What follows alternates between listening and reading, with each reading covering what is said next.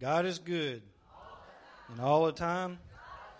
Amen. Amen. No matter what comes our way or the church as a whole's way, God is in control and in charge of all things. I give him praise and glory for it. I don't care uh, where any of his people, his children may be, he is in control.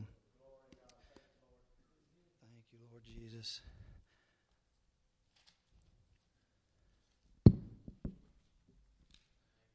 Praise the name of the Lord.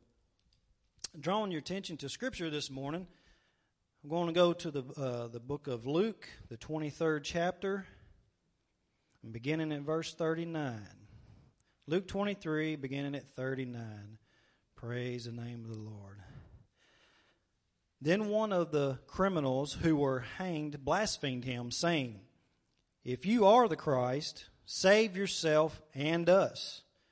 But the other answering rebuked him, saying, Do you not even fear God, seeing you are under the same condemnation? And we indeed justly, for we receive the due reward of our deeds. But this man has done nothing wrong. Then he said to Jesus, Lord, remember me when you come into your kingdom. And Jesus said to him, Assuredly, I say to you, today you will be with me in paradise. Glory to the name of the Lord. So everyone is probably familiar with the passage, and the backdrop is it is the time is at hand where Jesus was to be crucified, and they were he was led up with the, the criminals or evildoers, or robbers, as some say, and he was in between the both of them. And there, one of them began to uh, blaspheme him and tell him, If you are, like they say, the Christ, then come down up off of there and save yourself as well as us, thinking of himself. And so, uh, with this text this morning, I want to uh, speak to you on uh, the subject the undue reward. The undue reward. That's what I want to speak to on this morning. Drawing your attention back to verse 41 where it says, And we indeed justly, for we receive the due reward of our deeds. And there was one there that was receiving an undue award. And we all know who that was. And let us pray. Lord Jesus, we come to you today. Lord, we thank you for the service thus far. I know your spirit has been here in a mighty way. And I know you can do great things, Lord. Lord, I just ask for every uh, heart to be open and every ear to be open, Lord, that as this word goes forth, it is your word. I trust in it and believe in it, Lord Jesus, help me to deliver your word as you see fit, for it is, it is a great word, Lord Jesus. In Jesus' name we pray. And let the church say, Amen. Amen. You can be seated. And like I say again, the, the, what I want to talk to you a little bit on is the undue reward. And, you know, we all get upset when we hear of a good person going through something wrongly, someone being harmed in some kind of way, or going going to jail or prison for something they didn't do. I mean, there's a lot of people in jail that need to be, and there's some that don't need to be. And and, and just that naturally kind of human nature and this kind of you wore up. If you hear a story, you kind of get aggravated a little bit when you know somebody's been wronged, especially if you know that person personally right? You know, if you know someone personally that has been wrong, it means so much more to you. Uh, I can't get into it because you can see us uh, get choked up, but uh, my nephew Jacob is one as such. And uh, if I could keep a clear throat, I'd tell you a little bit more, but uh, I cannot because of, you know, how I am. But, anyways, he is one. And uh, one that I, a story that I can get out that I know I can uh, is a story that I just happened to come across. I come, uh, the Lord began to deal me with the scriptures uh, first, and then lo and behold, I come across this story. And so, if you bear with me a few minutes, I'll try to uh, want to get through the story. And I had to leave a whole lot of it out just for time. I didn't want, you know, it's just so much. Uh, but I will tell you uh, before I begin with it is they are coming out with a documentary about this story uh, I want to say is Investigation Discovery, I believe. Uh, it's supposed to be coming out in December, which is a couple months away, and I know I'll probably forget about it by then. But, anyways, they are making a documentary out of it. In early October 2006, a woman by the name of Hannah Overton, who was a licensed nurse who worked with children with disabilities, found herself in a life altering situation. Hannah and her husband Larry had accepted a foster child, Andrew, who was four years old. He, he was a special needs child. With Hannah's background, she just knew that she could help the special needs, help him with his special needs. Andrew was in Sunday school class with their other daughters, and, then, and his then foster family attended church there. And that's how this kind of become about. Is she had a dream of uh, adopting a child. She already had, uh, uh, I think, three other, three or four other children. She still wanted to adopt, and her her dream was to have six total. Uh, and so this uh, particular young boy uh, was going to church with him, and uh, he was he had special needs, like I said, and part of the, some of his issues was a hunger issue, and he would eat a lot of stuff, and he got he would eat out of trash cans and things, and so. Uh, he was in their Sunday school class. And after praying about it and, and seeking the Lord about taking Andrew into their family, they decided to do so. Um, um, part, of, uh, part of his trouble was, like I said, his appetite. And when he was denied food, he would throw tantrums and uh, defecate on the floor and smear it on the walls. So he would sneak into the kitchen to get food. So they put a baby monitor in his bedroom and soon found out that he was attempting to eat his foam mattress and paint chips off the wall. That's how bad, you know, that he was trying to, you know, take, you know, eat something, anything. That's issues that he had. They notified Andrew's casework of this unusual behavior, but were assured that it would calm down after a while because children tend to act out in their new environment. Andrew's birth mother had done drugs while pregnant with him, and above that, the family, his birth family abused him as a baby, which, uh, which was why he was removed from that family. One day, Hannah made lunch for Andrew. She made him chili, and he loved it, and he begged for more, and, he, and she gave him another portion. Uh, and he wanted even more than that. So at this time, being concerned about how much he could take in, uh, she decided to get him some water and put uh, some uh, seasonings in it, you know, uh, chili powder, paprika, or something that tried to mask the flavor of water to try to fool him in a sense, to making him think that he was getting the chili, but to try to fill him up. Well, not long after this had transpired and happened with this water, uh, he began vomiting and feeling very ill and it becomes so severe that she had to take him to the emergency room. And this would later determine that he had salt poisoning. And there's actually an official name for it, but I couldn't pronounce it, so salt poisoning is easier. Uh, and that's what that's what happened. And uh, unfortunately, this young this young uh, this young boy lost his life as a result of. They could not save him, and he passed away. So Hannah soon found herself with a prime suspect of Andrew's death. But she just knew, uh, being a loyal and faith to God, a churchgoer, she would that God would see her through this time. And to shorten it up, like I said, and, and to uh, shorten it down and condense it, after losing her other five children, being branded a cold, abusive mother whom was overwhelmed, and they said that she held Andrew down by the uh, throat and forced him to drink a fatal concoction. This is the tri- image that was tried to be portrayed in media and at her trial. Uh, she wound up serving seven years in prison for a crime she did not commit. It all finally come together to prove her innocence eventually. She said that these are her words I always believed God would prove my innocence. And every day I hear about things I missed out on with my family, and that hurts. But I don't deal with anger that often. Think about that. She doesn't deal with anger that often. I gave that to God a long time ago. I realized that to hold on to anger would eat me up at me. It would eat up at me. And uh, one, I'll tell you this too. One of the five children that she had that they the state took away from her was a newborn baby that she had had when she was out on bail. Uh, they that uh, she had gotten pregnant. That would have made her sixth child, so she had her dream she had her dream of having her six kids. Uh, uh, the young boy had lost his life, but uh, the one, the newborn that she had while she was out on bail, they took that child from uh, from her. So had she wanted to, she could not even nurse her newborn baby. Three days after that she was born in hospital, the state come and took her. And when I heard that, I, I remembered what's going on in our uh, immigration news in this, around this country today, with a lot of folks saying, uh, what a cry foul it is that uh, the the government has taken away uh, children from their uh, from their mothers and parents, uh, and say we, we have to just let them be illegal in this country in this nation because we can't rip the children away from the parents. Well, this is an American citizen woman who had a child naturally and was not given the opportunity to nurse her own baby, and, and that is a shame. And she and she was com- uh, completely innocent.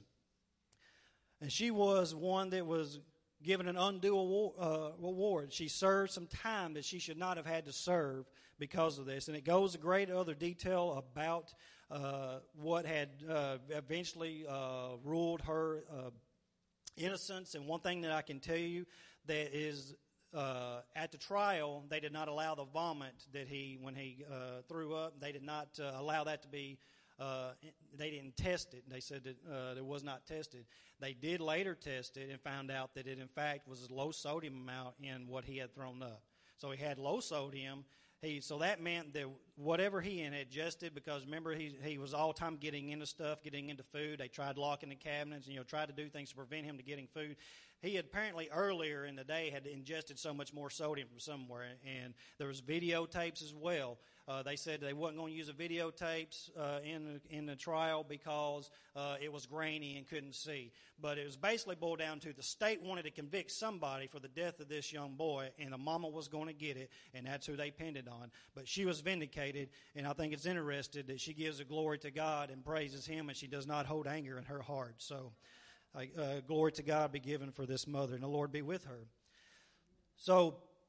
Uh, that, that is the story that I want to share with you and also draw you back to our scripture as we, as we uh, think of Jesus when, uh, in verse 40 of, of Luke there in the 23rd. But the other answering rebuked him, saying, Do you not even fear God, seeing you are under the same condemnation? If I can paraphrase, uh, paraphrase this for a little bit, uh, the one the one man uh, hanging on a cross is saying, "Are you out of your mind? Do you not know anything about God at all? That who is uh, hanging on the cross in between us? This tells me I believe this man knew something about religion, knew something about God, and, and feared God to some extent knew about him. He, he rebuked the other one and told him, Are you crazy and out of your mind? Are you not knowing what you're thinking? This man is unjustly hanging here. He has done no wrong, but he is, he is hanging here between us. We're getting our due reward. We did the crimes we're, confu- we're uh, we have been charged with, and under this uh, Roman penalty, we're getting our due reward. And that's, what, and that's what he was trying to explain to him. And and so then he asked Jesus to remember him when he comes into his kingdom. And Jesus said to him, Assuredly, I say to you that today you will be with me in paradise. And this is the same paradise as talked about in Revelation, where the tree of life is in the garden of God at paradise. It's, a, it's the same paradise, and that's where he took him, took him to. And I, I want to draw your attention to uh, what the, uh, the prophet Isaiah said uh, in Isaiah 53, beginning in verse 4. It talks about prior to Jesus, uh, long before Jesus hung on the cross and had gone to Calvary for us, for the, uh, for the sin of the world. Uh, in chapter 53 and verse 4 Surely he has borne our griefs and carried our sorrows, yet we esteemed him stricken, smitten by God, and afflicted. And this is saying, surely he has borne our griefs. He has borne our grief, our sicknesses, our bad health. He has borne it. Our sorrows, our broken hearts. He has carried those sorrows. Yet we esteemed him stricken, smitten by God, and afflicted. But he was wounded for our transgressions. He was bruised for our iniquities. The chastisement for our peace, so we could have peace, was upon him. And by his stripes we are healed this lets me know that He endured everything for us. Every, every, everything that we could ever, not our sick, not only our sin that He took away, our sicknesses, all of our hurts, our heartaches, when the bad times roll around, when, when the death of family members roll around, He bare all that sorrow, all that pain, all that hurt. He, he bared it all for us. He took that all upon Himself. He was the suffering servant that took on everything for us. Everything, He took it. Glory to the name of the Lord. and we, like sheep, have gone astray. And this is where it cuts deep and it hurts, but it's the truth. We have turned every one to his own way. So, what have we done in return for our Lord Jesus? What have we done for him in return? Of all that he has done for us, carrying those burdens, carrying those sicknesses, going and being crucified, being willing to be crucified on that cross for us. We have turned from him and wanted to go our own way. Wanted to go our own way, wanted to do our own thing and not give him glory for what he has done, not wanted to love him for what he has done. We've turned from his way. He was oppressed and he was afflicted, yet he opened not his mouth. He was led as a lamb to the slaughter, and as a sheep before its shears is silent. So he opened not his mouth. Not only had he done this, but he never said a word about it. When's the last time something was done to you and you didn't speak up and say something about it? When's the last time you sit back and took something and didn't say something back when somebody condemned you, come against you. It's hardly likely that we all speak out against our behalf in our favor. But Jesus stood there and took it. When Pilate asked him, Don't you know that I have the authority to crucify you? Don't you know that I have this power? And, you, and when he asked him, he did not answer a word, the scripture says. He did not answer a word. He stayed silent, just like the prophet Isaiah foretold that he would do. He stayed silent and didn't open the word. He took it. He, he bore it for you. He bore it for me. He bore it all for us. Glory to the name of the Lord. And you, the one thing that, the one reason why Jesus did this, he took all of this in for me and you, is because he knew that without him, there's no way we, we could see God the Father. There's no way. God the Father cannot even look upon sin without Jesus. It is sin is something that he has to turn his head from. He cannot look at it. He can't be a part of it. And without Jesus, no one can go to the Father. It has to go through Jesus to get to the Father. And he knew this. That's why he bore all this. That's why he took all this punishment. That's why he took all of this treatment, uh, this abuse that he that he endured. That's why he took it all because he knew he knew that, that it needed to be done and he followed through. So I give I give him praise and glory for doing that because otherwise I, I, I'm, I'm just I'm just a helpless sinner. I, there's there's I'm unworthy to to to even stand before Him because of, of, of what's in. Just being born with sin is one thing, much less all the things I do on my own, all all of my own decisions that I do much less the sin that I was born with. But I give him praise and glory for being willing to go through with that, that sacrifice and being the lamb that he needed to be. Glory to the name Lord. So he is there to go to bat for you and me, to God Almighty the Father. He, is will, he was there to go to bat for us. And I want to draw your attention to uh, how the devil is also had also uh, when the war was in heaven and taking place, the devil was, was going to bat against you. I know a lot of times it's not really uh, uh, mentioned or spoke of, but there was a time when the devil uh, was going to bat to God the Father before he was, was kicked out of heaven, before he got his butt kicked out he was going to bat against you, claiming all the things that the, the brethren was going to do, claiming all the things that were going to tra- happen and transpire, trying to trying to, to, to deceive and get and get you in, in, into hell. He, he, he was going to bat against you. Let's read uh, Revelations 12, 10 and 11. Praise the name of the Lord. Revelations in chapter 12, and uh, beginning in verse 10. Then I heard a loud voice saying, This is John the Revelator talking about uh, when the war had broke out in, in, into heaven. Then I heard a loud voice saying, In heaven, now salvation and strength and the kingdom of our God and the power of his Christ have come. For the accuser, that's the devil, of our brethren who has accused them before our God day and night has been cast down. And they overcame him by the blood of the Lamb and by the word of their testimony. And they did not love their lives to the death.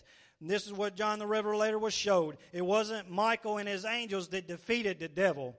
It was Jesus. It, it defeated. There is a it, the power was broken when when Jesus had uh, was crucified in that three day period. He went through the gates of hell and he went down there uh, because God the Father had created that place to start with. He the devil didn't have any key. Didn't even have. To, he wasn't going to have the keys to his own house after this had transpired and happened. Jesus went down there and took them from him, kicked his butt along along the way, and told him he no longer had no power. He had no power over uh, God's children. He had no power over the brethren. He had no longer no power. The devil, the, Jesus went down there and kicked butt, took names, and Jesus took the keys, and that's why he now has control over death and hell. He has control over it all. He has all power, all control. All glory belongs to him. Yes, give him praise. Glory to the name of the Lord. All power and glory is due his name. Just as just as the devil uh, at the time he was called Lucifer, was in heaven trying, trying to claim to, to God the Father everything that you, that you were going to do and had done, Jesus knew that you needed somebody on your side and he took that place and he is on your side and he kicked the devil's butt and he has no and the devil has no power. He, he has no power and we need to give him no glory over anything. We need to kick that devil in the butt just like jesus did because we got we got a little bit of jesus in us don't we? Amen. We need to kick his butt anytime he tries to bring something up in our past. We need to kick his butt with it. Tell him look i have been forgiven for that. My sins are forgiven. You can't bring my past up no more. You can't remind me of that anymore I've been forgiven. And this is one thing that I have found that a lot of people struggle with, and that is reminder of their past of some sort. Reminder of it. It bothers them so badly of something that they had done. And, and Jesus says that there's that He's not going to give you that guilt. He's not going to have that guilt put upon you. Uh, if we if we look at Psalms in 32, verse uh, in uh, verse 32, excuse me, chapter 32, David is talking here, and David knew a lot about sin and transgression. Psalms 32, beginning in 1, Blessed are the, or is he whose transgression is forgiven, whose sin is covered. Blessed is the man to whom the Lord does not impute iniquity, and in whose spirit there is no deceit. When I kept silent, my bones grew old through my groaning all the day long. For day and night your hand was heavy upon me. My vitality was turned into the drought of summer. But listen to this I acknowledged my sin to you, and my iniquity I have not hidden. I said, I will confess my transgressions to the Lord. And you forgave the iniquity of my sin, or you forgave, if you will, the guilt of my sin. When God forgives you of your sin, He forgives you of the guilt too. You no longer have to carry that guilt around with you. That has been forgiven for you. For this cause, everyone who is godly shall pray to you in a time when you may be found. That is what's so important today, church. In a time when he may be found is when we need to ask him forgiveness. We don't need to wait and delay because, like this whole uh, service has transpired, I hope you remember each song that was sang, the devotion that was given, it all leads up to the time that is allowed and given for you to seek God, and He is there to be found, that you can ask for forgiveness and be forgiven and not worry about it any longer and not, not let anything be brought up to you any longer. Uh, I was talking to a coworker of mine uh, a few days ago, and just incidentally, I. Uh, he uh, he wanted he told me we was talking a little bit about scripture and he told me that uh, you know, one thing that concerns him and bugs him is how he knows that God that has forgiven him of his sin, but it's like family members and different ones still want to bring up his past or something that he had done, like he don't want to believe he's Christian and don't want want to believe uh, his change of lifestyle. And I said, well, all that is is the devil trying to get to you, trying to tell you that you're not forgiven, trying to always keep something in your mind. And our family and friends may not believe it, they may not accept it, maybe because they just simply don't have the understanding. But who has the understanding? You do. You have the understanding. You don't have to worry about those sins and that guilt of that sin. You, all, you, all you have to do is give it to Jesus. Say, Lord Jesus, I know you've forgiven me. I know friends and family and different ones don't understand. Lord, open their eyes. That's all you can do is pray for them to open their understanding. Then they'll know. Then they'll get it. And they won't bug you as much. Praise the name of the Lord. I, want, I wanted to uh, share with you also, uh, well, I spoke earlier about uh, Jesus going in and busting the gates of hell open and taking the keys from the devil and telling them, uh, kicking his butt for all of us. Uh, it's kind of like uh, he had the authority to do that. He had every every bit of authority to do that. He wasn't standing there knocking at the gate saying, "Hey, can I can I please come in though? I want to talk to you a little bit. Just and then slickered him. No. He busted them gates wide open. He had the authority and power to do it. And what I wanted to, to, to share with you an example of that is at my work uh, a couple months ago, they come out with uh, uh, they were going to bump our trucks up in speed. We've been regulated at 65 miles an hour for a while now, and they decided they was going to bump it up to 70. Well, we have some, uh, we have different manufacturers, and some of them are easier to deal with than others. They lease these trucks, so they basically don't own them, so they don't have 100% of rights to them. So KW, or I say KW, I mean Kenworth. Uh, for, so Kenworth doesn't want to be cooperative with the company and let them have the codes and computer, uh, the computer stuff to bump the trucks up because you got to go in there and do it, you know, electronically, computerly. So they don't want they don't want to do that. They don't want to be cooperative because they have the power to, to override them and say, no, we're not going to do that. So I don't know if it's going to happen. I don't know if I'm going to get my truck bumped up to 70 mile an hour or not because the ones who have the authority to say no is holding out on the company and not going to let them do it. But have, have my company had total power, complete ownership and control over those trucks, they'd say, sorry about your luck. We own it. We control it. We're going to do it. And that's the same way with Jesus. He has total power, total control, total ownership of everything. He is the creator. There's nothing that he don't own. There's nothing that he don't have. He is the creator. He is, he is Lord of all. Glory to the name of the Lord. And, uh, this morning, as Pastor comes back up and gets the song ready, I want to I want to leave you with this that Jesus will never make you feel guilty for your sin or hold it over your head. I heard um, uh, some mother, I forget what I was flipping through stations, I guess maybe uh, on TV. Maybe I saw it was a group of mothers, and they were talking about what do you do to help to get your kids to mi- to mind and behave. And they, uh, they were saying the number one thing they used was guilt. they try to guilt them into stuff and hold things over their head. But this morning, Jesus does not do that. He does not hold these things over your head. If you, if you this morning have felt like something's been held over your head, you don't have to worry about it no longer. Don't believe it. Don't accept that guilt. Release it in Jesus' name this, this morning. He just wants to, he just want, Jesus just wants you to love him enough to follow him in everything that we do. Amen. Glory to the name of the Lord. Praise